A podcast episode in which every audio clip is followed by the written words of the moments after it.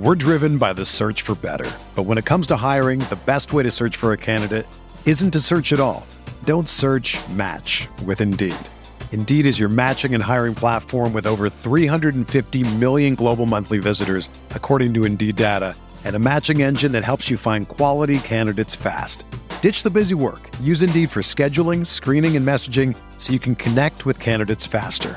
Leveraging over 140 million qualifications and preferences every day, Indeed's matching engine is constantly learning from your preferences, so the more you use Indeed, the better it gets.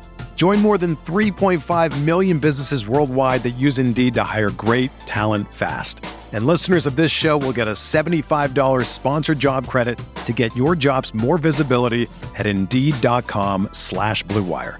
Just go to Indeed.com slash BlueWire right now and support our show by saying that you heard about Indeed on this podcast. That's Indeed.com slash BlueWire. Terms and conditions apply. Need to hire? You need Indeed. Frank Reich has been fired. Joe Mixon just scored again. The Jaguars won. The Bengals won. It's Victory Monday here on the RotoWire Fantasy Football Podcast with Nick Whalen and I coming up next. Hey,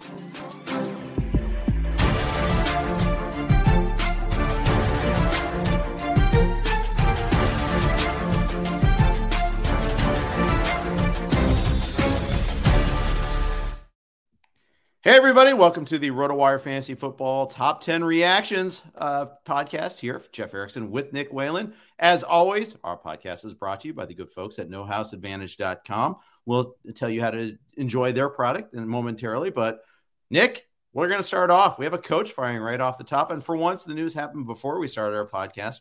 Frank Reich has been fired by the Colts. Just an ugly game yesterday mm-hmm. in Foxborough. Not not surprisingly, uh, an ugly game. I think everyone saw kind of saw it coming, but still, uh, it just caps off what's been a brutal season for the Colts. Yeah, a, a, brutal season for the Colts. Like you said, going in, I, I, don't think anybody looked at this as a, a good spot for Sam Ehlinger uh, and the Colts, but I think this one even worse than the Colts expected, and, and that's part of the reason now uh, that they're parting ways with Frank Reich, and then they, they've not officially tabbed an interim coach yet. We'll see where they go uh, with that direction, but 0 of 14 on third down yesterday, 0 of 2 on fourth downs. Literally did not con- convert a single third or fourth down. They had uh, you know 121 total yards on 60 plays run. This is one of those games where the time of possession battle was actually relatively close. Um, you know, the Colts were able to you know get a ton of possessions in this game. The defense I actually thought played relatively well. You hold New England scoreless in the first quarter. It's only 13 nothing at half. Um, you know, New England was able to pile on some points in the fourth quarter, but uh, I, I, mean, this was just a, a complete uh, no-show by this offense, and we knew it yeah. would be a bad matchup for Sam Ehlinger. But I, I, think I think even the Colts had a little more internal optimism uh, than, than how it ended up looking. Yeah, I, am going to save this for like my last rewatch when I do uh, the rewatch of all the games. I there were there was only 326 324 total yards of offense combined mm-hmm. between the two teams combined brutal. Just a terrible, ugly game. You know, Colts. De- I mean, the Colts defense was fine, but as you alluded to, the uh, third and fourth down efficiency just awful, just awful. Mm-hmm. Eight first downs all day. Time of possession doesn't matter when it's lousy time of possession. Um, I think that's really what it is. Exactly. But I, I almost feel like this was set up to fail. Like this is almost purposeful tank. When you switch to Ehlinger like this, I, I guess Matt Ryan's hurt anyhow, so it kind of was this impetus when you say, okay, we're going to switch to him for the rest of the season. I almost feel like they don't mind slipping into uh, you know deep tank mode here to try to get one of these top quarterbacks coming out of the draft, whether it's Stroud or Young or someone mm-hmm. else. Yeah, I, I, think that's the direction that they're they're heading, and I, I, think it's kind of an acknowledgement in some ways that that's where they're heading. And I, I think they wanted to see what they had with Sam Ehlinger. Yeah, I think they hoped there would be a little bit more of a spark. I, was you know somewhat encouraged, uh, you know, grading on the curve here by what we saw from Ehlinger uh, for most of last week's game against the Commanders. But I think this was a pretty stark reminder uh, of where the Colts truly stand here. And they're sitting at three, five, and one. I mean, there there are teams, there's teams in their own division uh, that that might have a, a, better inside track to getting that top pick in the 2023 NFL draft. But this is not necessarily one of those drafts where there's one singular prize. So I think if you're the Colts, you're, you're okay with, you know, if you're in like the top six to eight, that probably gets you a chance uh, at grabbing one of those quarterbacks. But uh, they'll see what they have in Sam Ehlinger, I think, for the final eight games of the season. But unless he really turns things around and, and shows something special, which seems pretty unlikely, I think you're right. I think they're going to be one of those teams that uh, finally, at long last, um, you know, is, is, going to look for a quarterback in the draft instead of these these kind of patchwork options that they've been trying year after year. Yeah, because I, I think it's one thing that's been made abundantly clear is you need. I mean, you can win with a caretaker quarterback, but it's very difficult. There's there's few and mm-hmm. far instances between where you, a, a, mediocre quarterback can win the Super Bowl. And you know, I, I, also think you have to question this whole the the rest of the roster is ready. I think the offensive line's a mess. Um, I you know I think the receiver room might be okay, but it's hard to tell. Uh, but you know, fact of the matter is, this is now a bottom five offense almost, and you know, you see it, see this, uh, what happened yesterday. I know they didn't have Jonathan Taylor. We were expecting decent things out of Deon Jackson. That didn't materialize. Nothing materialized. That was that's the issue. I mean, when when Alec Pierce leads them in receiving yards with 23, I mean, I think that that that's your sign right there. Yeah, 100%. I mean, neither team really could run the ball in this game. Um, you know, 28 carries for 70 yards for the New England Patriots, 22 for 78 uh, for Indy. And I think that's the big thing they wanted to see, right? With with Ehlinger yeah. is like, can you unlock the running game? Whether it's Sam Ehlinger himself, who was the Colts' leading rusher in this game, uh, but I think they expected there to, to to be you know somewhat some sort of different component here that uh, Matt Ryan was not bringing to the offense, and and so far. I mean, yeah, you, you played a good defense in New England. You can't feel too terrible about this, but um, you know, th- this offense looks just as stuck in the mud as it did with Matt Ryan. So I, I think that's really yeah. disappointing. And I, I, think ultimately, um, yeah, that's what kind of spelled the downfall here for Frank Reich. Yeah, nine sacks in this game. There's the pick six. Yeah, just ugly all around there. Um, amazing they didn't fumble uh, through all that there. But, very true, uh, very true. Matthew Judon, by the way, three more sacks in this game. He leads the NFL in total sacks. Uh, very quietly, it feels like putting together a, a, fairly strong defensive player of the year case at the midway point. Yeah, I think if you have the Pats, uh, Pats defense as your defense special teams, Week ten is going to be tough because yeah. they're on bye. Yeah, can you hold on to a second defense through the bye week? It, it can be tricky. Uh, mm-hmm. It's Jets and Pats and Ravens and Bengals this week, so uh, we'll, we'll, watch and see on that one there. Uh, any other takeaways from the New England side of things? Well, you mentioned the defense special teams. Like I have Nick Folk in one league. It feels like every week he's giving me 15 plus points. This team takes a ton of field goals. It feels like in a year where every team, especially teams with these young coaches, are going for it on fourth down. They're avoiding kicking field goals at all costs. The Patriots feel like they go into every drive hoping that they could just kick like a 23 yard field goal. And week after week, I mean, Nick Folk, he's now the uh, he's the kicker three in yeah. fantasy uh, thus far. He's actually tied for for for kicker two with Ryan Succop of Tampa Bay. Only Jason Myers ranks ahead of him uh, in terms of total fantasy points thus far. I'm impressed that you you, you know that uh, because and it's not Tucker, it's not McPherson who missed mm-hmm. another one yesterday. Um, yeah, it's it's guys that almost went undrafted. Nick Folk went, you know, was drafted, but Myers probably wasn't even drafted, especially because everyone thought the mm-hmm. Seattle offense was going to be a dumpster fire. So it's kind right. of funny, uh, you know, it's it. Everybody that says forget about kickers until the last round is feeling pretty darn validated right now. Yeah, I mean Nick Folk is basically like the Frank Gore of kickers right now. He's like he's not blowing you away. Nobody's claiming he's the best kicker in the league, but he, he's a compiler. Mm-hmm. That's true. That is absolutely right. The week started with the Eagles uh, beating the Texans in a game that their own city didn't even watch a whole lot of because it was up against the World Series at the same time. Mm-hmm. Uh, this was a taking care of business sort of win, 29 17. It's tied at halftime in this one here. Uh, the cover was really all pretty much lined up for Houston most of the way. Davis Mills, couple killer interceptions in this one. Eagles defense, they weren't amazing. I mean, Eagles offense wasn't amazing. Hurts actually got sacked four times, uh, but they did enough to win. Mm-hmm.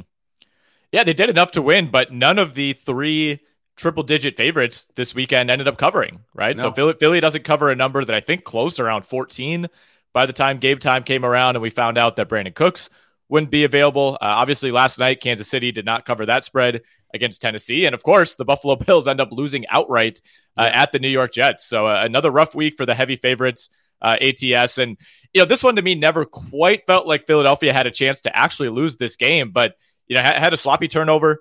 Uh, early on, Houston came out, I think, with a lot more energy than anybody expected. I mean, Dameon Pierce, 27 for 139 in this game. This game didn't get in the end zone, so it didn't end up being you know a monster fantasy night for him. But right. this is one of the better performances that Houston's put together all year. Uh, a 12 point loss to the Eagles, like for a team that's one six and one.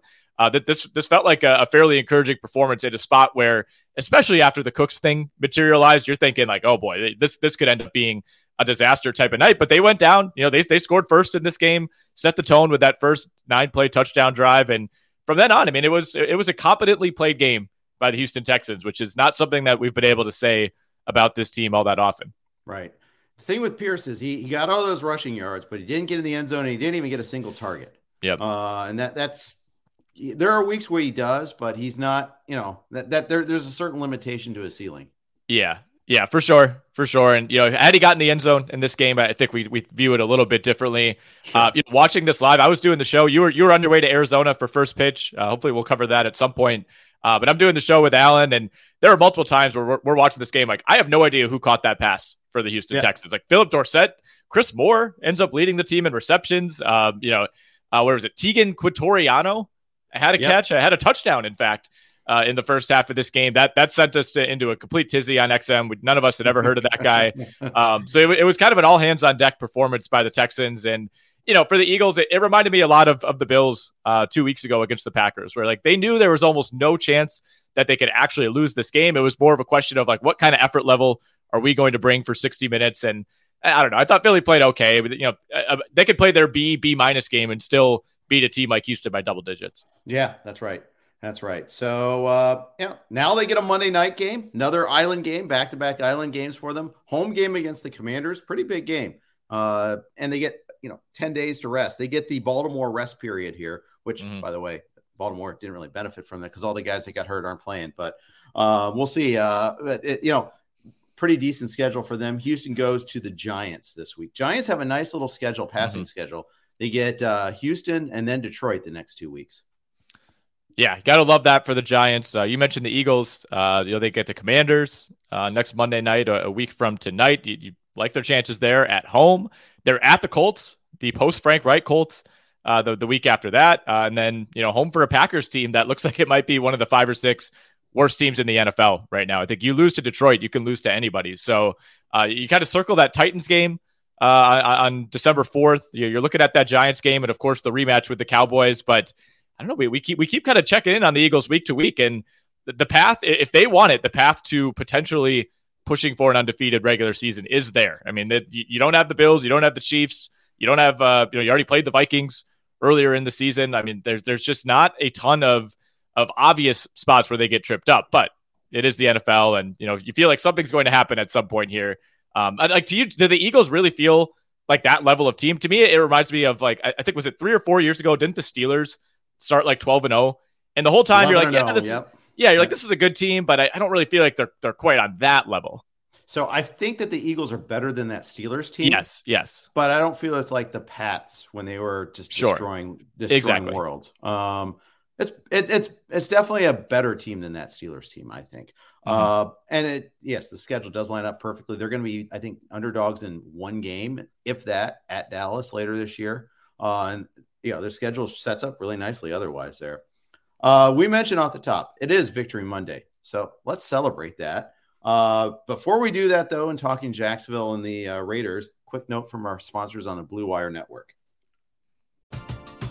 We're driven by the search for better, but when it comes to hiring, the best way to search for a candidate isn't to search at all. Don't search match with Indeed. Indeed is your matching and hiring platform with over 350 million global monthly visitors, according to Indeed data, and a matching engine that helps you find quality candidates fast. Ditch the busy work. Use Indeed for scheduling, screening, and messaging so you can connect with candidates faster. Leveraging over 140 million qualifications and preferences every day, Indeed's matching engine is constantly learning from your preferences so the more you use Indeed, the better it gets.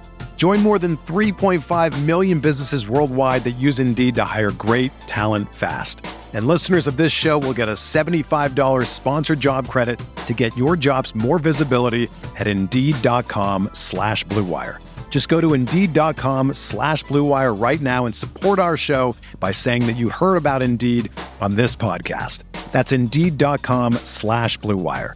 Terms and conditions apply. Need to hire? You need Indeed.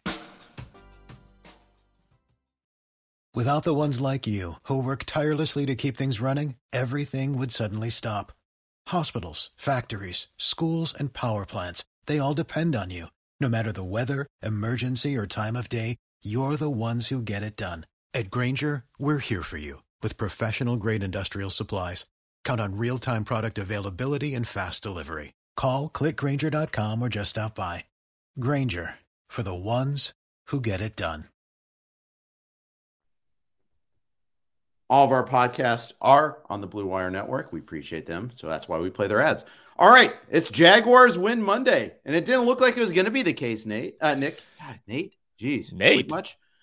Sorry, man. I don't know what is going on with me today. They were down 17 nothing to the Jaguar, uh, the Jaguars to the Raiders. Mm-hmm. You're like, ugh, what's going on here? But then if there's a team that's even more predictable, you like we say, oh, I can see this turning around Then the Jaguars. It's the Raiders. Mm-hmm. The Raiders are just oh so frustrating yeah. if you're a fan.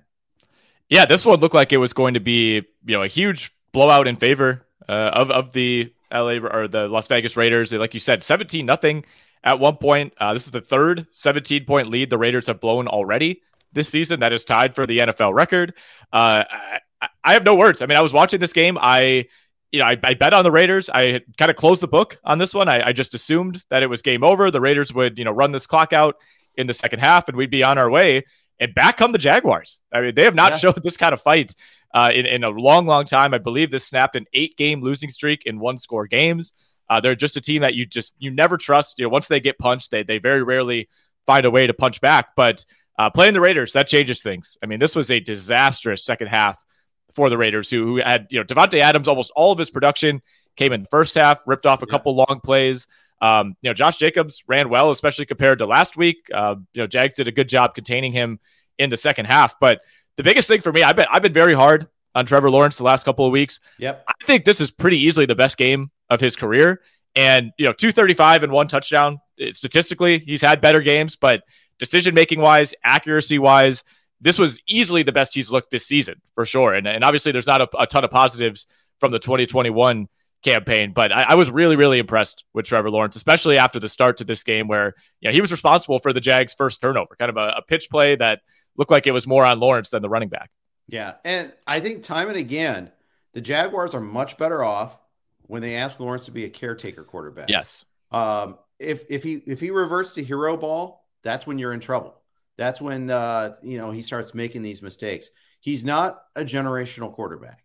That's okay as long as you realize this. He's mm-hmm. Alex Smith. He's not Justin Herbert. Um, exactly. Alex Smith can be a good player. He's he's but he's just you can't ask him to make the big throws. You can't ask him to do that. And once you start mm-hmm. doing that, especially maybe maybe you get an elite all worldwide receiver for him and it's a little bit different. And maybe Calvin Ridley will be it. We'll see. Uh, you know, the thing is he doesn't have that. He had, Ja'Marr Chase isn't walking through that door. Uh, and until you have that, you can't ask him to make those type of throws.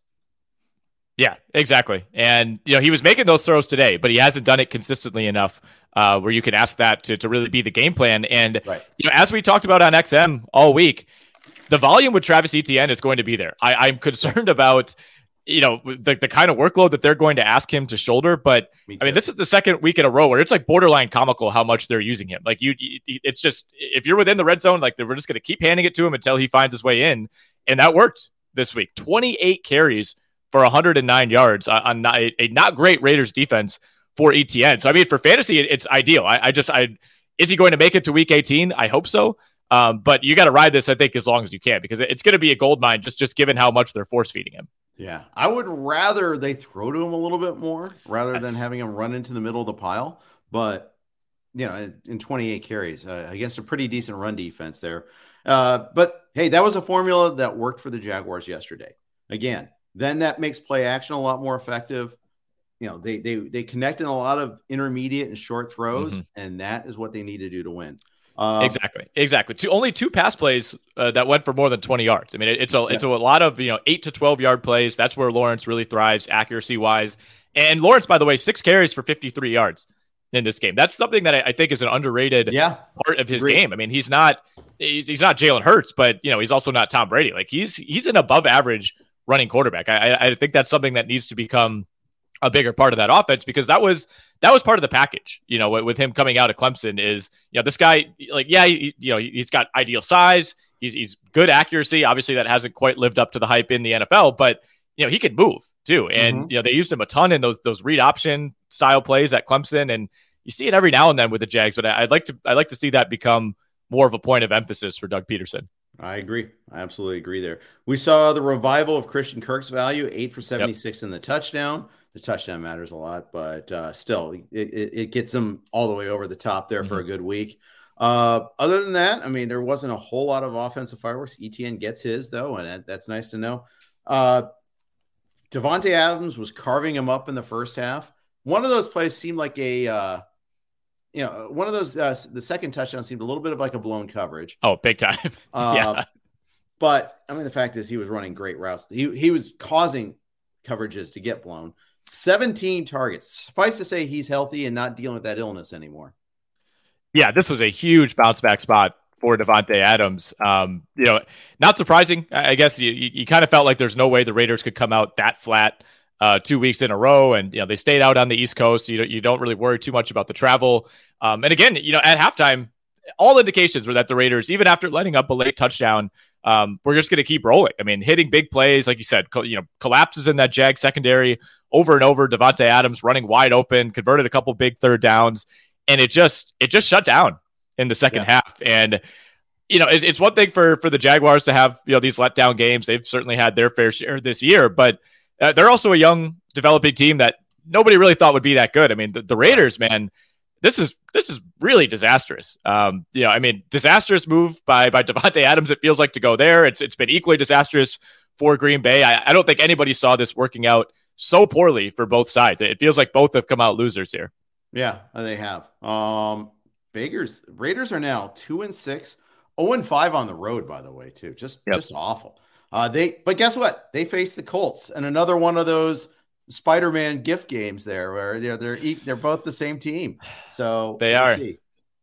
Yeah, they really are. I mean, I, the Raiders at this point, they're they're kind of in that same bucket with the Packers, and I, I, think the Rams are in there. And even even after yesterday, the Bucs are still very much in there. Like those teams, you look at the talent and you think there's no way they can lose to Team X. Like they can't they can't possibly lose to the Commanders. They can't lose to the Colts. They can't lose to the Lions those teams could lose to anybody at this yeah. point. So it on paper, it still feels like a good spot. You're catching the Colts after a, a, coach firing, which by the way, they just announced they're hiring Jeff Saturday as their interim coach, who I hmm. don't believe has any coaching experience. He's he's working as a consultant for the team and coaching a, a local high school team.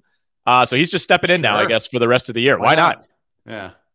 Yeah, what could possibly go wrong? This reminds me like Robin Ventura coaching the uh, managing the White Sox there, and that didn't go very well either. Yeah. But but then again, it's interim basis only. So interesting though that that's where they're going with there. Yeah, he bet he has the ear of Irsay for sure. Uh, mm-hmm. I guess that that's kind of the case. Uh, Jaguars, uh, on the other hand, uh, they aren't playing the Germany games. Shockingly enough, they don't have 2 mm. homes away from home. Uh, I'm, instead, I'm sure they tried. Yeah, uh, they're on the road to Kansas City. I think they'd rather play in Germany, but yeah, that, that might be one where maybe you just fly to Germany and, and then you skip the game and just take the forfeit. Um, we'll see. I mean, the Titans put up more of a fight than we thought against the Chiefs. Obviously, the Titans are a better team than Jacksonville, but th- this feels like a pretty good spot, uh, you would think, for KC at home. To We've seen this a couple times now. You know, these good teams that, you know, they, they find a way to win, but it's not all that convincing.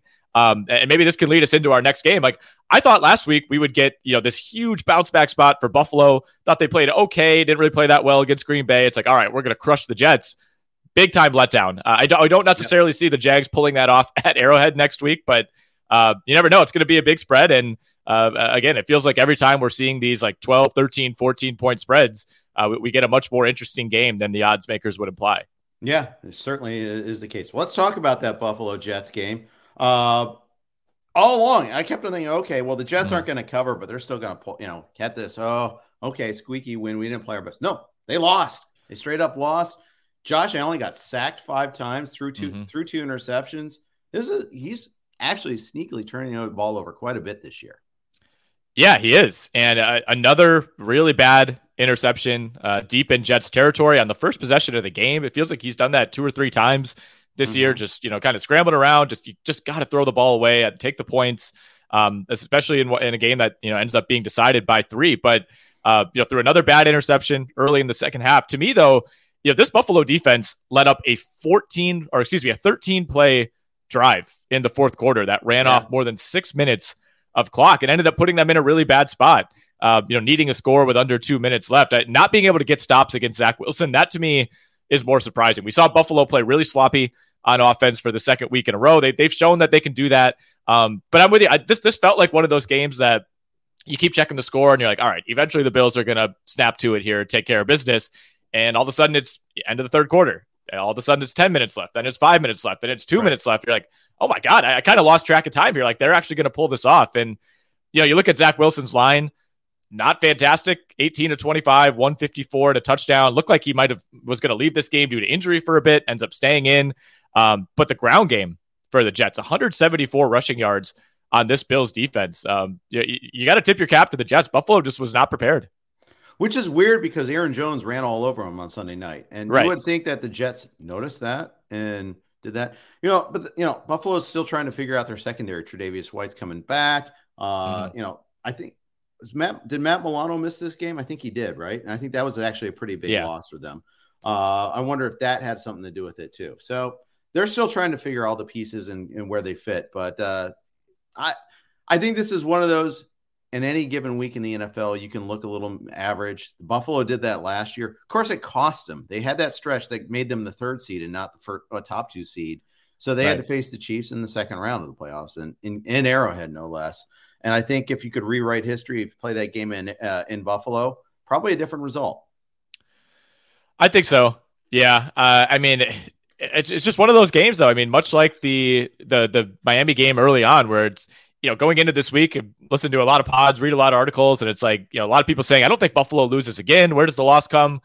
Like this team, I mean, the letdowns are like their lows are really low, yeah. lower than than you'd like them to be um, for a team that's clearly this talented. And I I still believe you know when they're firing on all cylinders, they are the best team in the league. But you know, I mean, the Jets are a talented team. I, I think we do lose track of that at times. Um, you know, kind of looking back on like that win over Green Bay, it's like the Jets might just be a better team. Like they might just have more talent, uh, especially with the way that that guys like Garrett Wilson are stepping up, and obviously before the Breece Hall injury. But you know, if you're Buffalo and you want to be talked about in that breath as like we we just want to pencil this team into the AFC Championship game, I mean, you just you can't have no shows like this. Right. I mean, Josh Allen has just looked like a very I wouldn't say average quarterback, but again, his lows the last couple weeks have been very, very low. You cannot get away with those kind of sloppy interceptions multiple weeks in a row. It's it's just very very un Josh Allen like. Agreed, and maybe uh yeah, and I think that you know he's still above average, but yeah, it makes his lows are low, like you said. He makes he makes these mistakes. Uh Devin Singletary eight for twenty four. Nyheim Hines, all that talk, what a perfect fit. He got one target. Now maybe he gets worked in a little bit more as as the season I, progresses. But he only played three snaps in this game, which I, I thought yeah. was odd. Like clear, he was available, but not really available. Yeah, they host the, the Vikings next week, so mm. could be a very sa- uh, saucy game there. We'll see about that. Uh, before we move on, a uh, quick note from our title sponsor. That is uh, the that is No House Advantage. Um, no House Advantage is changing the game by offering the most dynamic fantasy sports platform available today. Playing pick'em contests versus other people for the shot at winning big cash prizes. Download the app, choose a contest, select your player props, earn points for correct picks, and climb the leaderboard for your shot at hundreds of dollars every week. You can also test your skills versus the house and 20 times your entry if you hit all your picks. Bet up on up to five player prop over unders and individual player matchups across every major sports league, including NFL, NBA, MLB, PGA, MMA, and NASCAR. Sign up now with promo code NHAWIRE. That's NHAWIRE at nohouseadvantage.com or download the app on the app stores to get a first deposit match up to $25. Make sure to check out No House Advantage today and experience daily fantasy sports redefined because it's not how you play, but also where you play. You won't want to miss out on this. All right. It is Victory Monday. Let's talk a little bit about my Bengals. Uh, I got to say, Nick, I was not that optimistic going into this game. I thought that it, so it opened at eight and a half and then got bet down to seven and a half, mm-hmm. And I still thought, oh, Carolina keeps this within a touchdown. That uh, that that analysis was incorrect pretty damn quick in this game. Yeah, I, w- I took Carolina to cover seven and a half in staff picks. I, I didn't really think Cincinnati could lose this game. And, you know, all week we talked about like how much do you really weigh what we saw from the Bengals uh, in prime time against the Browns? It was that bad. It was it was such a jarringly bad performance on offense that yeah. it, it, truly makes you kind of reassess what you think of a team. Uh, and boy, did they did they respond here. 35 nothing at the half. Um, I, I feel like there's been so few games that have followed anything close to this game script all year. Like, how many times have you gone into a half saying, "I know for sure which team is going to win this game"? Like, there's right. been there's been like five games like that all year, if that. Uh, and this was completely decided. I mean, it was game over, a huge day from Joe Mixon. Um, I was playing golf actually during part of the early window, so I checked the score. I have Joe Burrow in a couple leagues. I'm like, oh boy, here we go. Joe Burrow's probably got four touchdowns really not a huge day for him. Did did get a rushing touchdown on a QB sneak, but right. uh, only 200 yards, only the one touchdown. I think when you glance and see the score, uh, you would expect bigger things. But this was really uh, about Joe Mixon. They finally started to get him going, ripped off some big plays, 153 yards, four touchdowns. You know, has four for 58 through the air, and another score. Um, so in some ways, it was an up and down game for fantasy. You know, very very up if you're a Joe Mixon owner. Uh, didn't see much from D'Onta Foreman relatively disappointing day for both Higgins and Boyd, just given the number of points that we saw from Cincinnati. Yeah, yeah, but then again, it was just one of those rare game flow games where Mixon yeah. was creasing it a lot. Uh, had a 29 yard run. I think that might be his longest of the season. Uh, you know, every time Carolina, every time he scored, Carolina jumped offside to begin with. There is weird. Like three times they jumped offside on his one of his rushing touchdowns. It's kind of crazy. Uh, but uh, you know, Burrow played 40 minutes in this game. They benched him with four minutes left to go in the third quarter. Uh, not benched him, but rested him. Uh, and you never see that. You just and that that's why Higgins and Boyd are disappointing though too. Also, mm-hmm. Boyd had a touchdown that got overruled, or I guess yep. he, I should say they upheld the original call, which was garbage. I should say that that's a better way of phrasing it there. But uh, in other words, Boyd should have had a touchdown on this one. Then all of a sudden he has a fine day. Higgins seven for sixty. Yeah, won't kill you. It's not not what you expected, but it's not killing you. Mm-hmm. As you mentioned, Carolina couldn't get out of their own way offensively. Foreman seven for twenty three. Uh, nothing really in the passing game either. Two for negative two actually. Uh, and PJ Walker was just so bad, so so bad. That was such a good feel good story. Best uh. throw of the year against Atlanta, and comes into Cincinnati three for ten for nine yards and two picks, including that back breaking one before halftime so bad it led to Baker Mayfield getting the start in the second half.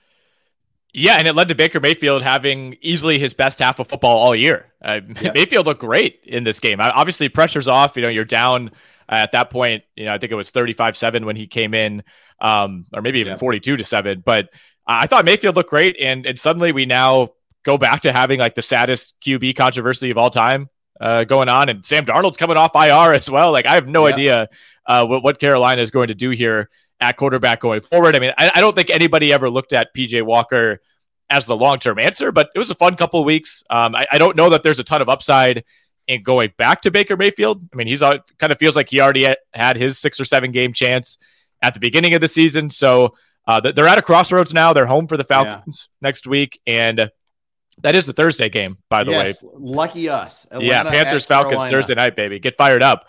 I think uh, that's we'll be, a tradition. They usually have that game on a Thursday night. It's kind of like yeah, you get like the Jags, Jacksonville. Yeah, exactly. Yeah, Jags, Titans, uh, Jags, Houston, whoever it may be. Uh, but yeah, make sure you tune in to XM Thursday night. We'll be uh, we'll be ready to rock for that one.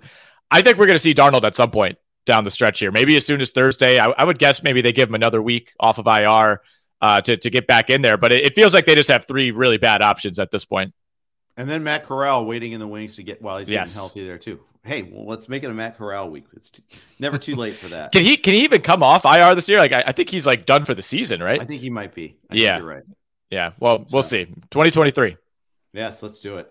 All right. Um, yeah, and uh, it's so disappointing too for Walker because the Bengals are without Chidi Awuzie. Uh, mm-hmm. You know that that's a big loss there. They're without DJ Reader. This was a really injury weakened. Uh, no, Mike Mike Hilton in this one mm-hmm. as well. I mean, they were really hurt by injury in this one, it didn't matter whatsoever. Uh, there, there was reason to believe that you know Carolina could hang around in this game, based on like you said, the injury situation for Cincinnati. That's first and foremost. You know how how vulnerable that defense looked uh, against the run, especially uh, for a Carolina team that had been running the ball really well its previous couple of weeks. Um, you know, if Carolina could go beat Tampa by three scores.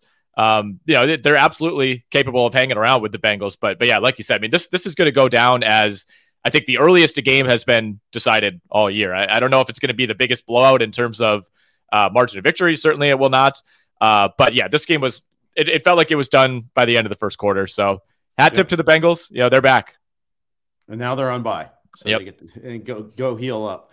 Uh, and we mentioned Carolina going to uh, hosting Atlanta. Atlanta had a lead, had a 10 nothing lead on the Chargers and couldn't hold it. And it's a bizarre sequence to end this game and that, that where they lost uh, the fumble to fumble, but it wasn't yep. a fumble game uh, play.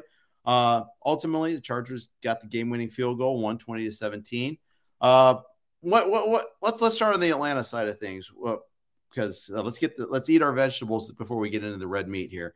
Uh, they're, they're still a running team first. Mariota's, mm-hmm. he's just not good. It's just, he can't throw.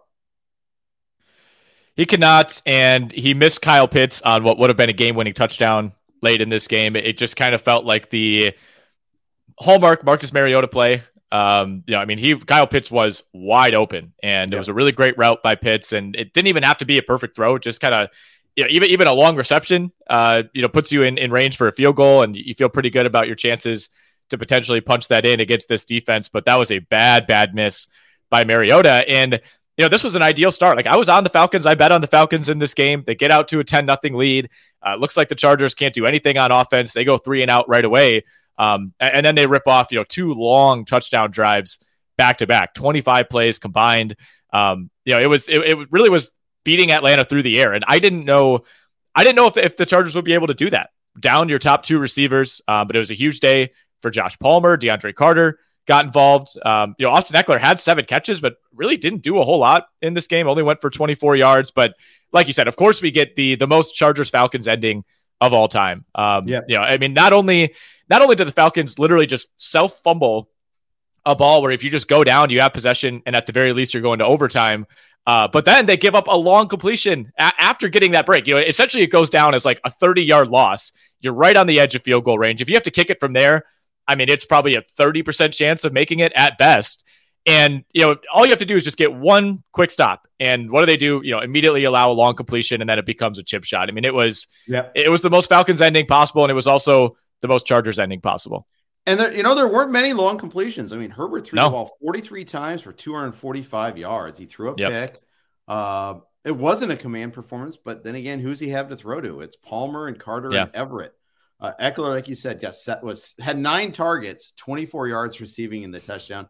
Had that one play that almost was a touchdown, but it turns out his elbow did touch the ground. He should have had, yep. otherwise, he would have had three touchdowns. But he, sh- I, I, I, hesitate because I, sh- I, was about to say should have, but no, there's no way he should have scored a touchdown on that play. It was as a, a freak of athleticism that was even a question to whether he got mm-hmm. down. Most people easily would have been down on that play. Uh, yep. but 14 to 47 on the ground. I mean, he didn't have that much room to operate. This is every yard that the Chargers got felt like it. They really had to earn it. Yeah, 100%. I actually, I, the Atlanta defense played okay. I mean, let up a, a, lot of big plays, um, not not in terms of yardage, but in terms of like, all right, we need to get a stop here type of plays yep, in the yep. second half. Could not get off the field. You know, uh, allowed three drives of 10 plus plays, two drives of 14 plus plays, um, and, and, got bailed out, you know, a couple times with, with like the, the tip on the interception, you know, that, mm-hmm. that late fumble play that should not have resulted in that good of a field goal look. Um, and they also right. had a, a, fumble inside the 10 yard line of the Chargers. You know, Drake London fighting for some extra yards yes. after a nice catch, just gets the ball completely ripped away uh, by Khalil Mack. And honestly, that didn't even end up hurting them because Herbert immediately threw a pick afterward. But being able to punch in that score, I that that would have been so huge. And it was it was one of those where watching that live, it Red Zone happened to be on it during that play. I'm just sitting there, yeah, like, go down, go down, go down. You could just tell London was fighting a little too hard, not really being mm-hmm. responsible, mm-hmm. holding onto that ball. And it, you know, for a player like Khalil Mack, it, it was kind of a, it was a relatively easy strip. Um, you know, for, for a player of the sure. exactly, exactly. You could just tell, like, just go down, man. Cordarrelle Patterson returned 13 for 44, but the two touches uh, wasn't really a big part of the passing game. Only one mm-hmm. target, mm-hmm. but pretty sure, pretty clear timeshare with him and Tyler Allgeier. Yeah, yeah, you're right. And Allgeier's the one who had the long uh, 44 yard run. So his line's going to look a little bit more impressive. But like you said, it was Patterson around the goal line. Um, you know, Chargers run defense is not great. I, I thought they they did a decent job on Patterson, uh, but you know, on aggregate, still allowed 200 plus yards. But it did take the Chargers or the the Falcons, excuse me, 35 carries to get to that 200. So you you know, five 5.7 yards per carry, still not fantastic. Um, but the Chargers did just enough here, and you know, this felt like a game that uh, due in large part to the injuries and being on the road. You know, they're just on a they were in a really really bad spot coming out of the bye, and Um, you know, it's not often you can say this, but the, the Chargers are just kind of finding ways to grind out these close games. Like these are normally the games that, that they, you know, kind of find, find, a way to, to, to bungle at the end. But yep. I guess yep. when you're playing the Falcons, there's some sort of like competing forces that have to cancel out. Exactly. Exactly. Uh, Chargers have to go to San Francisco for the Sunday night game next week. Um, they might be, they almost certainly will be doing it without Mike Williams, who they said mm-hmm. will be at least out four weeks. We're not four weeks in yet. And Keenan Allen had that setback. I don't know when we see Keenan Allen next. Is he even on the roster anymore? I, I, I I feel like I don't even think about him anymore. I just assume he's out uh, until yeah. we see him back on the field. That's going to be an interesting game. I, I'm holding off on looking at the lines for this week. You know, we want we want yeah, to talk about that on the XM show. Uh, so make sure you're tuning into that if you're a serious XM subscriber. But uh, interested to see uh, what that 49ers one will be. I'm sure we'll hit on that tonight. Yeah, absolutely. I'm looking forward to seeing that. Uh, before we get the last two of the uh, afternoon slate games, quick note from NFL All Day. NFL All Day is officially is the officially licensed digital collectible of the NFL. It's a whole new way to express your fandom by owning the greatest moments from your favorite players and teams. Each moment on NFL All Day features a limited edition video highlight one of the greatest plays from the NFL's past or present. From OBJ's iconic one handed catch to Patrick Mahomes' five touchdowns on five straight possessions to Brian Urlacher's 85 yard pick six against the Packers, there's truly a moment on NFL all day for every fan. And it doesn't stop at being able to own a collection of your favorite moments because NFL All Day rewards collectors for their fandom. You see, NFL All Day collectors have earned once in a lifetime experiences like literally going on stage at the draft to announce draft picks and meeting some of the biggest names from the 2022 NFL draft at the NFL Rookie Premiere. What's the best way to get started? Head to NFLAllDay.com to sign up and redeem a free limited collection NFL collectible featuring Patrick Mahomes. Don't miss out on NFL All Day's next generation fan platform and start unlocking rewards and experiences today. All right, we held off. We were talking through some drudgery games. Let's talk about a fun one Miami and Chicago. Uh, we talked about how Bears games are going to be the ticket to the carnival. They've unlocked Justin Fields, but their defense is also awful. And both those things came to fruition. Yeah, they really did. And it feels like the Bears are just going to be able to find ways to hang around in these games every single week. I mean, we we kind of saw a diminished version of it uh, against Dallas last week, where you know Dallas kind of put, finally put its foot down, um, you know, defensively later in that game. But uh, I mean, the Bears have, have now scored 33, 29, and 32 points over their last three games since that debacle against the Commanders on Thursday night, where they just could not get out of their own way. And it's a completely different offense. It feels like we're seeing an offense that is more tailored to what Justin Fields does well. Um, mm-hmm. You know, as evidenced by him literally running for more yards than any quarterback ever uh, on Sunday, 178 on 15 carries. That, of course, headlined by the 61 yard touchdown. Like he looks so confident. Um, you know, third downs, it, it just you just feel like he's always going to find a way to at least be darting towards the sticks and, and find a way to get there. I mean, 10 of 16 converting third downs uh, were the Bears in this game. I'm sure you saw that clip of, you know, after one of field scampers for a first down. You know, Mike McDaniels, uh, you know, kind of catches him on the sidelines yeah. and looks him in the eye and says, "Stop it! Like, please stop doing this to our defense." that was awesome. Um, and as someone who was on the Dolphins, I'm like, I'm saying the same thing. It's like, you know, they're, they're generating consistent pressure, but they were pressuring Fields as if he couldn't run. It's like it, it feels it feels like there's there's a handful of teams that kind of do this. I'm like, did you watch film? Like, do you know that if you come around the backside, he's just going to step up and run easily for this third and six and over and right. over and over. It just felt like the Dolphins were were kind of overextending on defense and giving him those running lanes. But um, yeah, I mean, Fields looks awesome. I think he's kind of playing a unique brand of football that four or five weeks ago it felt like either the Bears were preventing him from doing that or he just didn't quite have the confidence. But he looked like Ohio State Justin Fields yesterday. He sure did. He he really did. Uh, the only problem was when he actually threw the ball. That that yeah, he got the three touchdowns. So there were good things that happened. He got sacked twice. He was facing a lot of pressure. Only 4.4 yards per attempt, 17 for 128 for 123 yards. So the receiving game wasn't that that prolific at all. Uh, mm-hmm. And if you look at you know the other running backs, you know David Montgomery, Khalil Herbert, their effectiveness was limited there because Fields was a better runner. And you know, at least and he starts off with open space too. He doesn't have to run between the tackles. I think that's also a big thing there. We'll see how teams adjust to this new and improved version of the Bears offense. Uh, it's a lot more fun. We get to, tr- you know, the Bears host Detroit next week. That could be a super fun game for if you have Fields for sure. Uh yeah, I mean that could be that could be a game that's played in the 40s. We'll see. It depends how much you trust the Lions offense and how many guys they end up getting back from injury. It kind of feels like they're in the the same zone as the Chargers, where you you just don't really trust that uh, some of those playmakers are going to be back at 100 percent anytime soon. But yeah, I mean, who would have thought you know early on in the season that you know, I, I, don't think the Bears being at sitting at three and six is all that different from what people expected. But the Bears are a legitimately fun team to watch. Like I've I've kind of done a complete 180 on this yeah. offense. That was just yeah. it was grueling. I, I, compared them to watching a service academy early in the year. Uh, they, have opened things up, and they are they are a really really fun team. And this was it was a fun fun Sunday of games. This was probably number one uh, in terms of the, the games that had the most fun quotient. Yeah, fun meter It was definitely higher. Yes. That's for sure. Uh, on the Miami side of things, once again, they Miami proved that there's room for both Tyreek Hill and Jalen Waddle in this town. Uh, both of them were productive. Waddle got the, got one touchdown, five for 85. Hill seven for 143 and a touchdown. Mm-hmm. I mean, mm-hmm. Tyreek Hill, he was he's he's shaping up to be maybe an, a fantasy MVP this year because you got him in the late second round. Yeah, he's already over 1,100 yards after week nine for crying out loud he is averaging eight more yards per game than Cooper Kupp was last season. So think yeah. about that. I mean, you know, normally I, I, I did some research on this, and you know, normally the league leader in yards per game will settle in like right around 100 yards. You know, oftentimes mm-hmm. just under that. Tyreek Hill is averaging 122.7 yards per game. The NFL record is 122.8. Like he's literally on pace to eclipse Calvin Johnson.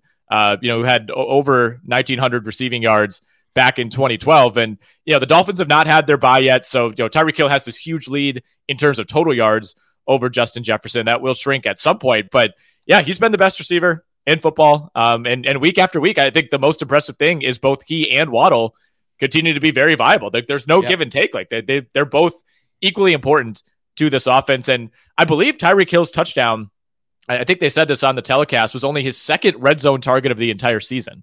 Yeah, that's right. I, there's a lot of games where he gets his yards and doesn't score. Yeah, uh, it's kind of funny. Uh, but this time he did, and Mike. So as a consequence, Mike Gesicki did very little. Uh, you know, Jeff Wilson got a receiving touchdown, and I think that's one of the other takeaways is they didn't waste any time getting Wilson involved in this offense. There, he, you know, he got the touchdown, mm-hmm. equal number of carries. Raheem Mostert. Wilson knows this offense, and they're not afraid to use him. Yeah, exactly. And you know, he looked like their best running back, I thought, by far uh, in terms of the eye test. Kind of a, an exact opposite scenario of what we saw with Nyheim Hines. You know, he plays three yeah. snaps. Jeff Wilson played 28 snaps. He he outsnapped Raheem Mostert in this game. You know, he even outsnapped uh, the fullback Alec Ingold, who's a big part of that offense as well. So hitting the ground running, not surprising though. Uh, you know, given his his connection to McDaniel in the past. Yeah. There, if, if there's a nit to pick uh, with the Dolphins offense is for the second week in a row, they kind of took their foot off the gas in the fourth quarter. Um, mm-hmm. They had a chance to put the Bears away. Tua made a horrible throw on fourth oh, down. Oh God, yeah. Um, yeah, I almost wouldn't say they took their foot off the gas. They just they just made some like really questionable decisions. Um, they tried to step on the gas and instead hit the brake. You know, something like that. Yes, You're exactly. doing the two foot driving method instead of one foot. Um, yeah. somehow you st- used left foot to brake instead of right foot to. to that, that fourth down to Durham Smythe, I, I just like I get you know if you take the field goal you only go up six. Um, and you know against the Bears, I, I, think that that makes a lot of sense. You know, a team that is that you, you're more worried about getting a field goal than a touchdown. Although I guess with the your inability to stop them um, on Sunday, maybe that changes things. But that play felt doomed to me from the start. Uh, like Tua kind of double clutches. Smythe is running wide open, and then like he looks at Tua and then looks back and just starts like continuing his his route. And you know, as soon as he turns away, then Tua throws it. Like it was just off timing. Yep. It ended up being a bad throw. It was not really catchable. Um, but it, it, felt like the play was well schemed. Like it was there. Uh, I felt like Tua and Smythe were just never, they were never quite on the same page. It was a right. really strange play to watch. And at that point, you're thinking, okay, I mean, Chicago's going to have a chance here. And, and finally, uh, we saw the Miami defense step up because the, the Dolphins got the ball back and then immediately went three and out and had to come up with another stop late in this game. Yeah like to be a fly on the wall in the film room for that uh, fourth down play to yeah. see them break that down. But yeah, yeah, I think you're right. They called timeout before that whole sequence too to get the right play. They t- first they did try to do that, get them to jump off side. Oh, they're not going to really run a play, are they? Then here comes yep. the offense again after the timeout. You're like, oh, I guess they are. Uh, so yeah, but all in all, I mean, this is a fun offensive machine in Miami that they've built. Uh, and this was a big win for them going to six and three. The whole AFC East is a force to be reckoned with right now. And I don't think we really truly saw that coming. Uh, Miami hosts Cleveland this upcoming week too. Yeah, Dolphins Bills suddenly kind of an interesting race in the AFC. Obviously, the Dolphins have a win over the Bills. Um, you know, and I think I think the Dolphins would probably tell you, hey, we would maybe we'd have one fewer loss uh, if we had our starting quarterback uh, for the entire season. You know, they went through a rough stretch there uh, mm-hmm. after the Tua injury. Um, after the Browns, they get the Texans. You like your chances there, but uh, it heats up after that. I mean, the Dolphins finished their schedule at the 49ers, at the Chargers, at the Bills, home for the Packers, at the Patriots, home for the Jets. Yep. Yep. So uh, interesting stretch there for sure. Mm-hmm. Uh, Packers, another game that on paper is supposed to be easy. They keep losing games that are supposed to be easy, including now at Detroit. They scored nine points all in the second half. Now, some of that's because they kept on turning the ball over at the goal line. Uh, but still, I mean, this is this is just a dreadful team to watch. Awful team to watch. Uh, a team that has just horrendous vibes all over. Um, you know, just from from the top down. Um, you know, just it doesn't look like anybody enjoys playing football on this team. They make everything as difficult as possible. I think this was probably the worst game of Aaron Rodgers' career. Uh, which you know, a guy that has not had a lot of bad games, so it's a it's a small mm-hmm. sample size, but he's played a lot of football. Um, and you know, I I really think this was his worst game. He cost them this game. Bad throws, uh, you know, no accountability as usual. Throws the ball uh, off a defender's helmet and then is you know shouting at teammates or coaches on the bench. You know, can't possibly yeah. be his fault. Um, but he was he was just horrific in this game. The second interception, you know, they're targeting they're targeting David Bakhtiari on a leak out play uh, on a fourth and goal. You know, that's what it's come to for the Packers. Is you you have AJ Dillon who's uh, I, think maybe the most overrated player in the NFL. He is a disaster. He is not a good running back at all. Um, if you don't feel comfortable pounding him, you know, for a, a fourth and inches from like the one inch line uh, on the goal line, I, that's what it, that's what the Packers offense has come to is you're you're targeting your injured left tackle on a fourth down. And yeah, I, I went into this week. Yeah, I told you last week, like this is the easiest game remaining on the Packers schedule. They are a worse team than the Detroit Lions. Like they are one of the five worst teams in the NFL this season, and I think we just have to accept that. I I I don't think I don't think it's going to change. I mean, how six straight weeks of no shows at this point. What more do you need to see? Weren't they? Wasn't their total 11 and a half? 10 and a half or 11 and a half. Yeah. I, I, I want to say it was a little bit lower at, at some books, but um, yeah, I mean, it's just a crazy turn, man. I, I mean, they, this yeah. team was three and one. They had beaten the Bucs. You know, we felt great about that. Uh, they held on against the Pats, and I mean, just five crushing losses in a row, and it feels like each one becomes worse than the previous. It does. It really does. Uh, you know, Dillon got stuffed earlier in that goal line sequence, and I made the comment to uh, Alan Seslowsky that he is the NFL version of Ron Dayne now. Big hey. guy at goal line equals doesn't always equal touchdown. You know, there's more to it than that, and then just being big. I, I, I will not speak ill of Ron Dayne. I, I, I will not comment on this. I can't. I can't yeah. do it. Okay, moving on then. But uh, yeah, we'll see. Aaron Jones was in a walking boot after the game. Not good there. Uh, mm-hmm. Doubs. Rashan Gary towards ACL. Yeah, Doubs is out four to six weeks with a high ankle sprain. Christian Watson re-entered the concussion protocol. Yeah. Uh, just an unmitigated disaster. Allen Lazard, I didn't have active in a couple leagues because he was questionable coming in, and of course he did four of eighty-seven on ten targets, got the touchdown. So mm-hmm. kind of regretting that one there. Uh, although part of the reason I didn't swap him back in because it was at soccer, so and that went well. Yeah. So oh well. Fair um, enough. Yeah, fair trade-off, I suppose some may die so that others may live. Um, I guess is uh, the philosophy there. But, anyways, Lions side, I mean, it's all not it's not all wine and roses here. Their offense is pretty dreadful in its own right here. Jared Goff, 137 passing yards, two touchdowns, but one interception. He didn't get sacked. And that to me is mm-hmm. kind of one of the big things. We talked about earlier about the Packers. Okay, yeah, that's a good defense, but a game like this, you expect them, you need them to be a dominating defense, and they weren't that.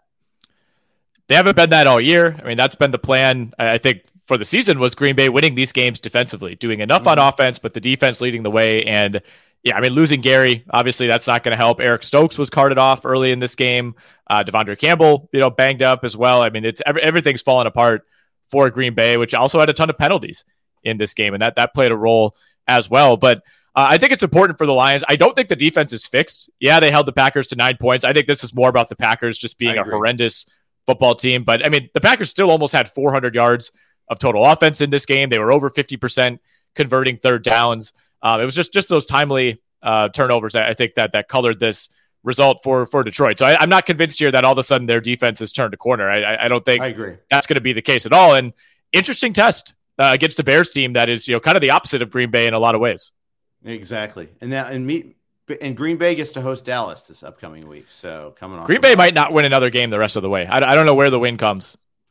Yeah, um, it comes from somewhere because it's the NFL, but still, it, you know, it, it's it's a, a, bad bad spot right now. D'Andre Swift didn't play that much. Mm-hmm. I wonder if he got aggravated an injury or they're just using him back in. Two for ten, plus he had a three catches for forty yards. Jamaal Williams had the, the, the brunt of the workload, 24 for 81, mm-hmm. literally three yards in a cloud of astroturf. I mean, it was just, ugh. Yeah, you'd like to just see the Lions sit D'Andre Swift. I feel like at this point, like he's yeah. clearly not 100%. I, I don't think he's, I mean, he was basically used as their third running back in this game. Mm-hmm. He was outsnapped by Justin Jackson. Like, what is, what is the point of having him active uh, if he's clearly, clearly not ready to have anything close to his normal workload? And, you know, luckily you have a very capable number two in Jamaal Williams, but it yeah, it, it puts fantasy players in a really weird spot. I, I, don't think I'm not comfortable starting Swift at all, even though he's active. No. Um, until we see him play, I don't. I, we're ask, we're not asking for much here. Play 25 snaps in a game, and then maybe I'll be back in. Exactly, exactly. Uh, yeah, the two touchdowns were Shane Zylstra and James Mitchell. Of course. Uh, as is the custom. Uh, yep. Amon-Ra St. Brown had nine targets, not much to show for it, four for 55. Nobody else had more than four targets there. Not really much to say about the Detroit offense. No, not at all. Not at all. Um, yeah, I, again, I, I, think if you're the Lions, you're very lucky to win this game. A, a, lot of the key indicators would imply that you lose this game like 99% of the time. But yeah, uh, such is life for the Packers right now. They they will they will do whatever it takes to find ways to lose. Exactly. One more day game uh, to talk about, and this was a revenge game, the Kirk Cousins revenge game. Vikings come from behind, beat the Commanders 20 to 17, thanks to T- Taylor Heinicke throwing just a awful interception at the wrong time. Uh, prior to that, the Commanders had kind of locked down the Vikings a little bit there. Vikings had an early touchdown, but they uh, they were doing very little offensively to the fourth quarter. Yeah, they really were. I mean, this was a 17 to 7 game at one point in favor of the Commanders. And it, felt like they were maybe one stop and score away from, from kind of putting it out of reach yep. late. But a, a nice uh, a, a, nice late comeback by Minnesota, like you said, the the Heinicke interception. Um, you know, it kind of felt like karma in some ways for another ball that he threw earlier in this game that absolutely should have been picked. Threw it into yep. triple coverage. Uh, the the the back judge, you know, was kind of in perfect position to prevent uh, Minnesota's safety from making a play on the ball. Ends up being uh, a long completion to, to Curtis Samuel instead. Uh, but yeah, extremely poorly timed interception by Heinicke. Harrison Smith uh, grabs that one, brings it pretty deep into uh, Washington territory, and all of a sudden it's a tie game. And, uh, you know, Washington had one more chance after that. It's 17 17. You're getting the ball back with about seven and a half left. Immediate three and out. Uh, and after that, you know, Minnesota is just able to put together a long drive uh, to finish it off. But, you know, it, it, did feel like the Commanders had, had been winning some unsustainable games these last few weeks. Yeah. You know, the way they beat Chicago, the way to beat the Packers. I mean, the Colts was probably the most unlikely of them all. Um, yeah. Overall, somewhat of a letdown by the Vikings, but you know, I, I mean, I, I think they, they continue to be one of those teams that no matter what metric you look at, they are an average football team in every way. But we're now nine weeks into the year, and they have to deserve some sort of credit for continually finding ways to be on the right side of these one score games. Exactly, exactly. Um, and that, I, know, I, they're not going to be tested too much the rest of the way either. No. They've got a nice, like the Eagles, they have a very nice schedule coming up, except for this upcoming week, which will be not very nice at, at an angry Buffalo Bills team. So we'll see about that. Uh, Washington didn't run the ball effectively. Robinson 13 for 44 and Gibson 11 for 36. Uh, Gibson did have two catches. Uh, I mean, this was not a great offensive game for anybody, really. I mean, no. Justin Jefferson got hit seven for 115 and a touchdown. Dalvin Cook got that nice one handed catch for a touchdown. So that salvaged his fancy day. Uh, Cousins wasn't even that great. You know, he got, no. he led him to the game winning touchdown after the turnover, but 265, two touchdowns and the interception. For a while, Washington fans were taunting him after they went ahead 17 to 7. So mm-hmm. maybe there's something like that. They were doing the you like that chant at him, which is yeah, kind of funny. But uh, so uh, it, it, was pretty amusing to me. Yeah, and we, we saw Kirk Cousins kind of reprise that in the locker room afterwards yep. as well. Uh, a lot of good vibes going on around this Vikings team, and rightfully so. Uh, the interception did come in the end zone, just before half, took a shot, you know, kind of a one on one situation with Justin yeah. Jefferson. Um, you know, 50 50 ball. Normally you'll trust Jefferson to come down with that. Just a really, really nice play uh, by by the, yeah. uh, the the Commanders defender there. So kind of tip your cap, but could have been another field goal just before the half for Minnesota. But uh, overall, Vikings are seven and one. Man, I mean they're they're finding ways. I, I don't think they're. I don't know if there's anything they're going to do the rest of the way that's going to win anyone over or say that like yes, this team is is better than the Eagles. Um, especially in light of the Eagles, you know, kind of stopping them early in the year. But to me, if you're seven and one and there's no other team that's better than six and two, I, I think they have to be the second best team right now in the NFC by default. I'll, I'll hear arguments for the Dallas Cowboys, but uh, to yeah. me, that that debate is Cowboys versus Vikings and maybe the 49ers, but the 49ers are four and four at the end of the day. Um, right. You know, they, they, they have a lot of talent. There's a ton of potential there, but, you know, at some point the records do mean something. Which is a perfect segue to talk about Seattle and Arizona. But before we do that, Quick note from our good friends at Monkey Knife Fight. Football is officially back on Monkey Knife Fight with all the NFL action you're looking for. And if college football is more your speed, they've got plenty of that too. On Monkey Knife Fight, there's no sharks, no salary caps, and no math. It's just easy to play, easy to win, daily fantasy player props. Join now at monkeyknifefight.com and you'll get your first game free. Then use promo code RWNFL to get your first deposit matched instantly up to $100. So, what are you waiting for? Join Monkey Knife Fight today. The Seattle Seahawks are six and three after beating Arizona at Arizona 31 21 yesterday. And, you know, they're, they're leading their division. Uh, and they're, they're winning these divisional games too. You know, earlier in the season, they did lose to the Niners, but they've swept Arizona now. Yeah, they have. And I, I don't think this, you know, individual game uh, you know, changes really anything I, I, think about Seattle. I think they're the better team. I, I, think Arizona, we could all agree, is is kind of a, a, broken outfit that I think has some cracks in that foundation. But um, you know, you mentioned it in the lead in. Like the Seahawks are six and three at this point. And, you know, even I'm just guilty of it, just assuming that the 49ers are the best team in that division. I, I don't know that they are, man. Seattle's won four out of five. They won four in a row. Uh, they they toppled the Giants, you know, something that only the Dallas Cowboys have been able to do this season. Uh, you know, beating the same team twice in the span of a month. I, I, don't care if it's Arizona or otherwise. That still means something. Um, and doing it in, in two very different ways uh, means a lot as well. So I, I, it, it's kind of taken me a long time to do a complete reevaluation because I was really down on Seattle coming into this season, but I, we need to accept that this is going to be a playoff team and could very well be the team that ends up emerging in this division. Yeah, I mean, I mean, they're already over their projected season win total. Yep. They're at six wins already. I mean, yeah, I know. I know they have like an 85% chance or something at this point to make the playoffs. Um, and, and, the thing too is like one of the reasons I, I didn't love Seattle's was, was I thought they had a really difficult schedule this year, but a lot of those games that looked difficult on paper just don't look that hard anymore. You know, right? Like you're you're home for the Buccaneers. Well, actually at Germany uh, for the Buccaneers this week. I, I, I kind of like Seattle in that spot. You know, like that looked like a surefire loss coming into the year. Not anymore. You know, you get the Raiders the week after. Raiders are a complete disaster. They just lost to the Jags.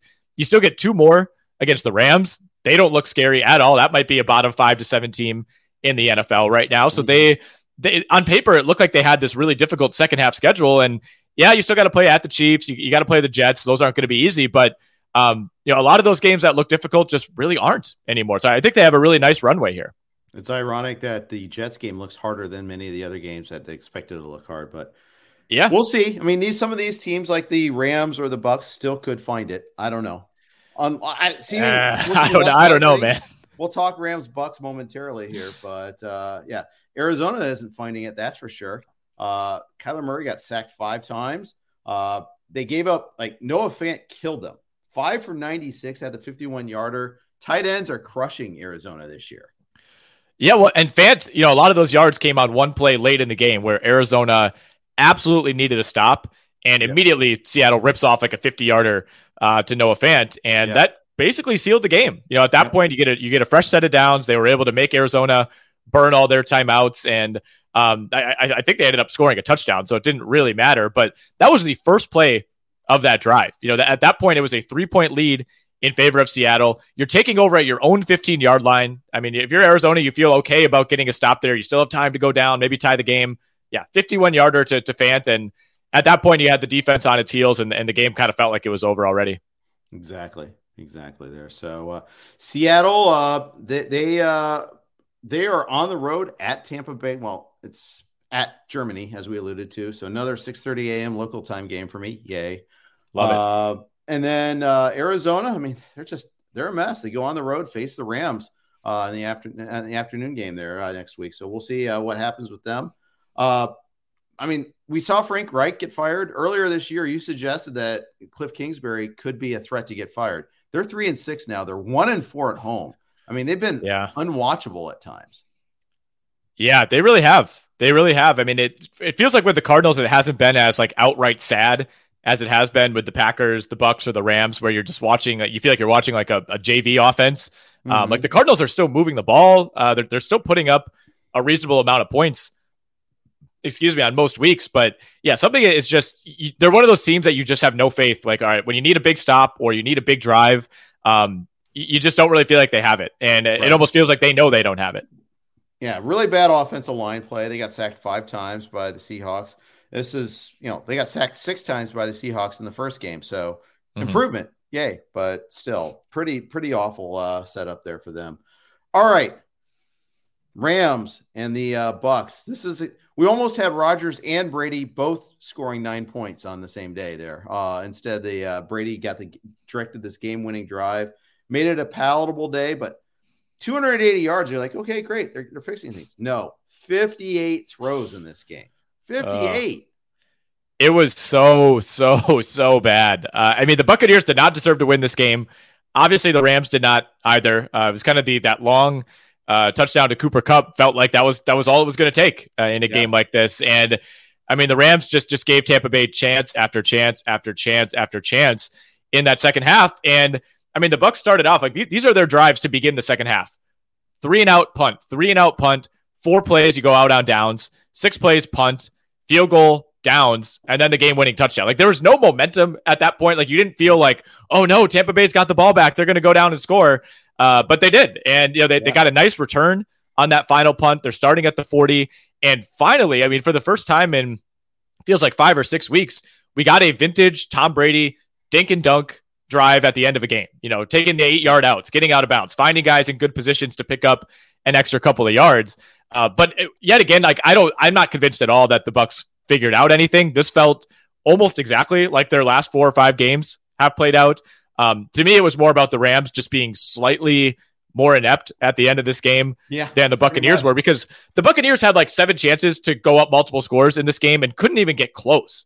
I mean, it almost looked like I don't even know. Like it, it, it just it looked like they were going out there, starting each possession, just knowing it was going to be a three and out, and just going through the yeah. motions, punting, and put the defense back out there. Like I, yeah, I was watching with a friend, and I'm like, Tampa Bay needs to get either a, a special teams touchdown or a defensive touchdown, or they're not winning this game. And lo and behold, the Rams found a way to to give them that one last chance. But oh yeah. oh man, this was so so ugly, very ugly. And the Rams' offense was even worse.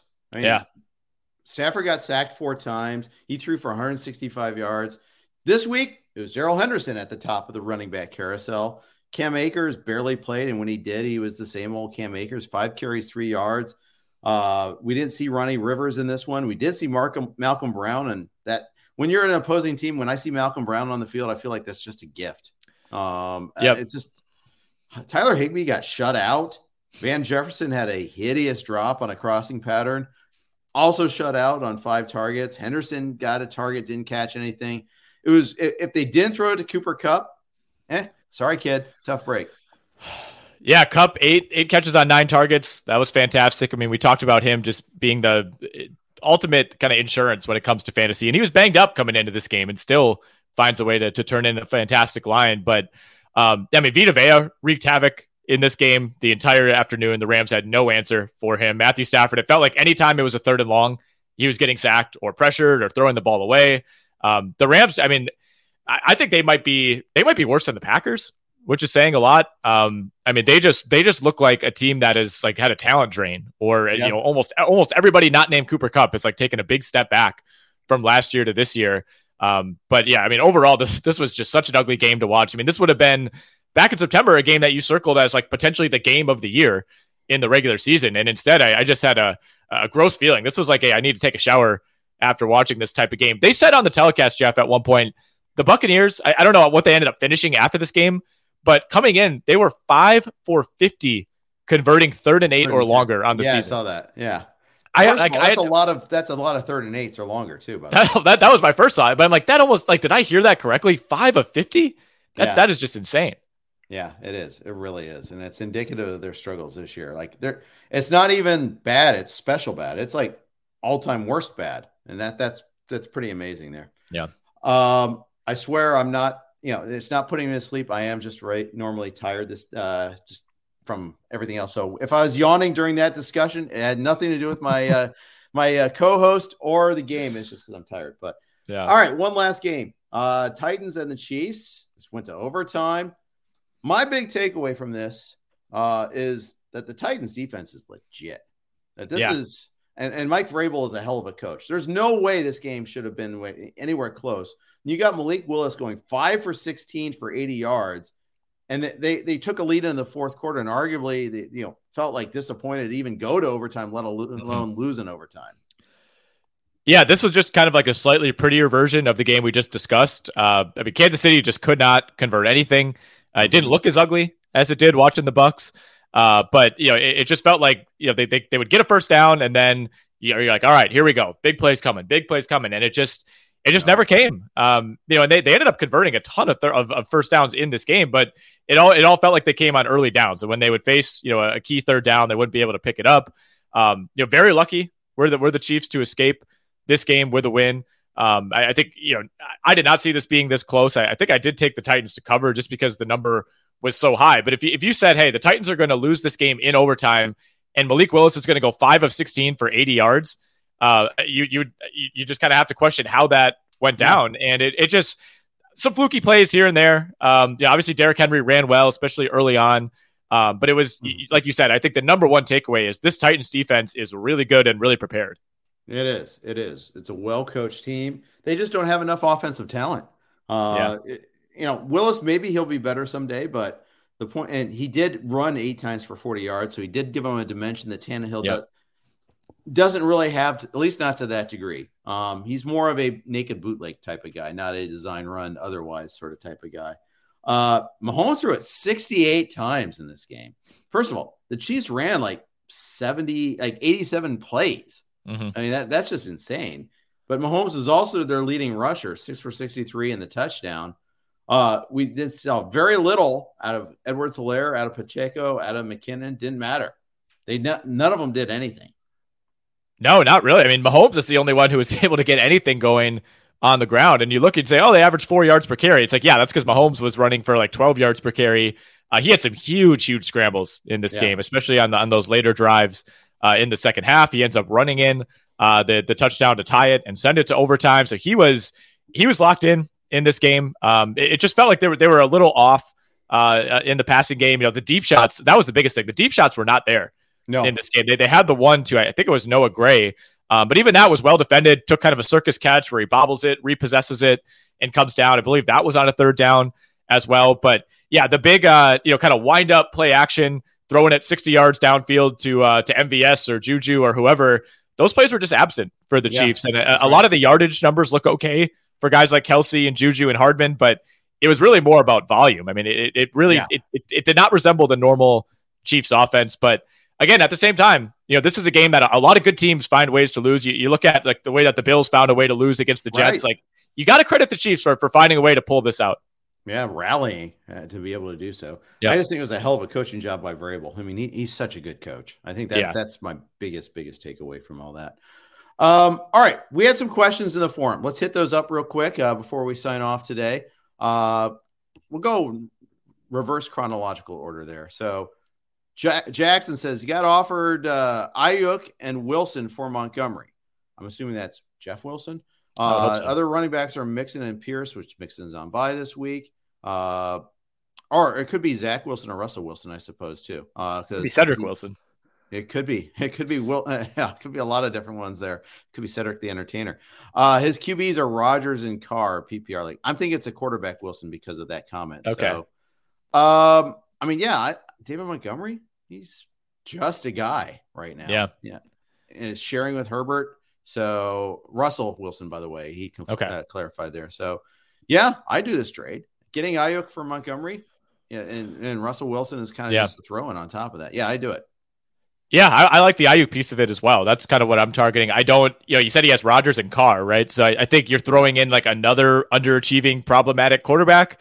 Uh, if anything, like for me, that would make me worried that I'm, I'm like now choosing between three seemingly bad options every Right. week and probably never feeling like you're making the right call. But, uh, you know, obviously you're not happy with what you're getting from those other two. So uh, might as well throw another wild card into the mix. But Might Yeah, might I- I- drop one of them. Yeah, for all we yeah, know. right. I think you probably, you probably don't want to be holding all three of those guys. That's a good point. Yeah, just play the waiver wire in that if that's the Yep. case. You, you know, the others that spot's too valuable. Raul says, should I trade away Saquon and Jeudy for Joe Mixon and DeAndre Hopkins?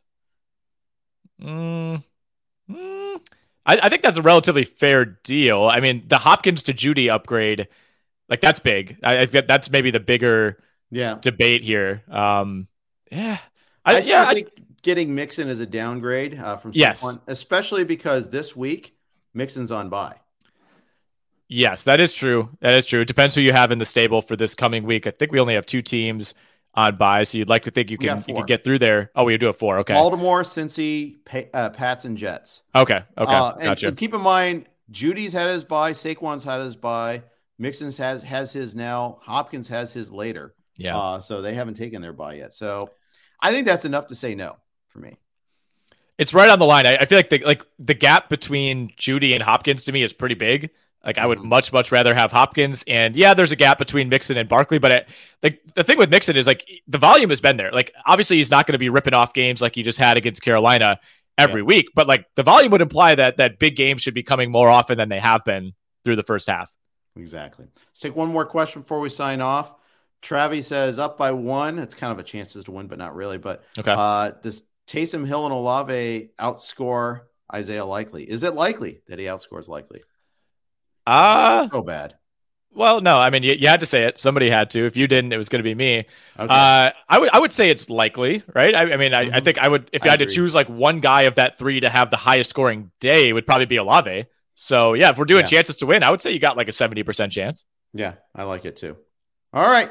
Hey, everybody. Thanks for uh, chiming in with questions in the forum and tuning in. Any other things you want to talk about before we sign off, Nick? No, uh, I will say though, it's just it's remarkable how like the Jags winning one game like flips my mood, flips my Right. opinion of them. Like I'm now I'm like consuming all like the post game recaps that I can. I'm like, yeah, you know who's really good actually? Trevor Lawrence. He's a really You're good player. He's going to be a star. Yeah, like it, it, it, it's it's embarrassing for me, but yeah, it flips on a dime. I'm like I'm like now full, like fully back in. I'm running the numbers. I'm like, yeah, they could maybe they could get a wild card spot. Yeah, let's do it. Let's do it. I like it. I like it a, a lot there. Good stuff. I'm the same way about the Bengals. So, you know, last week I was despondent.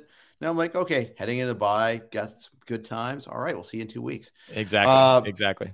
We'll see you guys next week. And you'll also see, uh, we'll see Jake Latarski and Joe Bartle tomorrow with the waiver wire column, uh, wa- our waiver wire uh, podcast. So make sure to tune in for that. Thanks to No House Advantage for their sponsorship. And thank you for listening. Take care.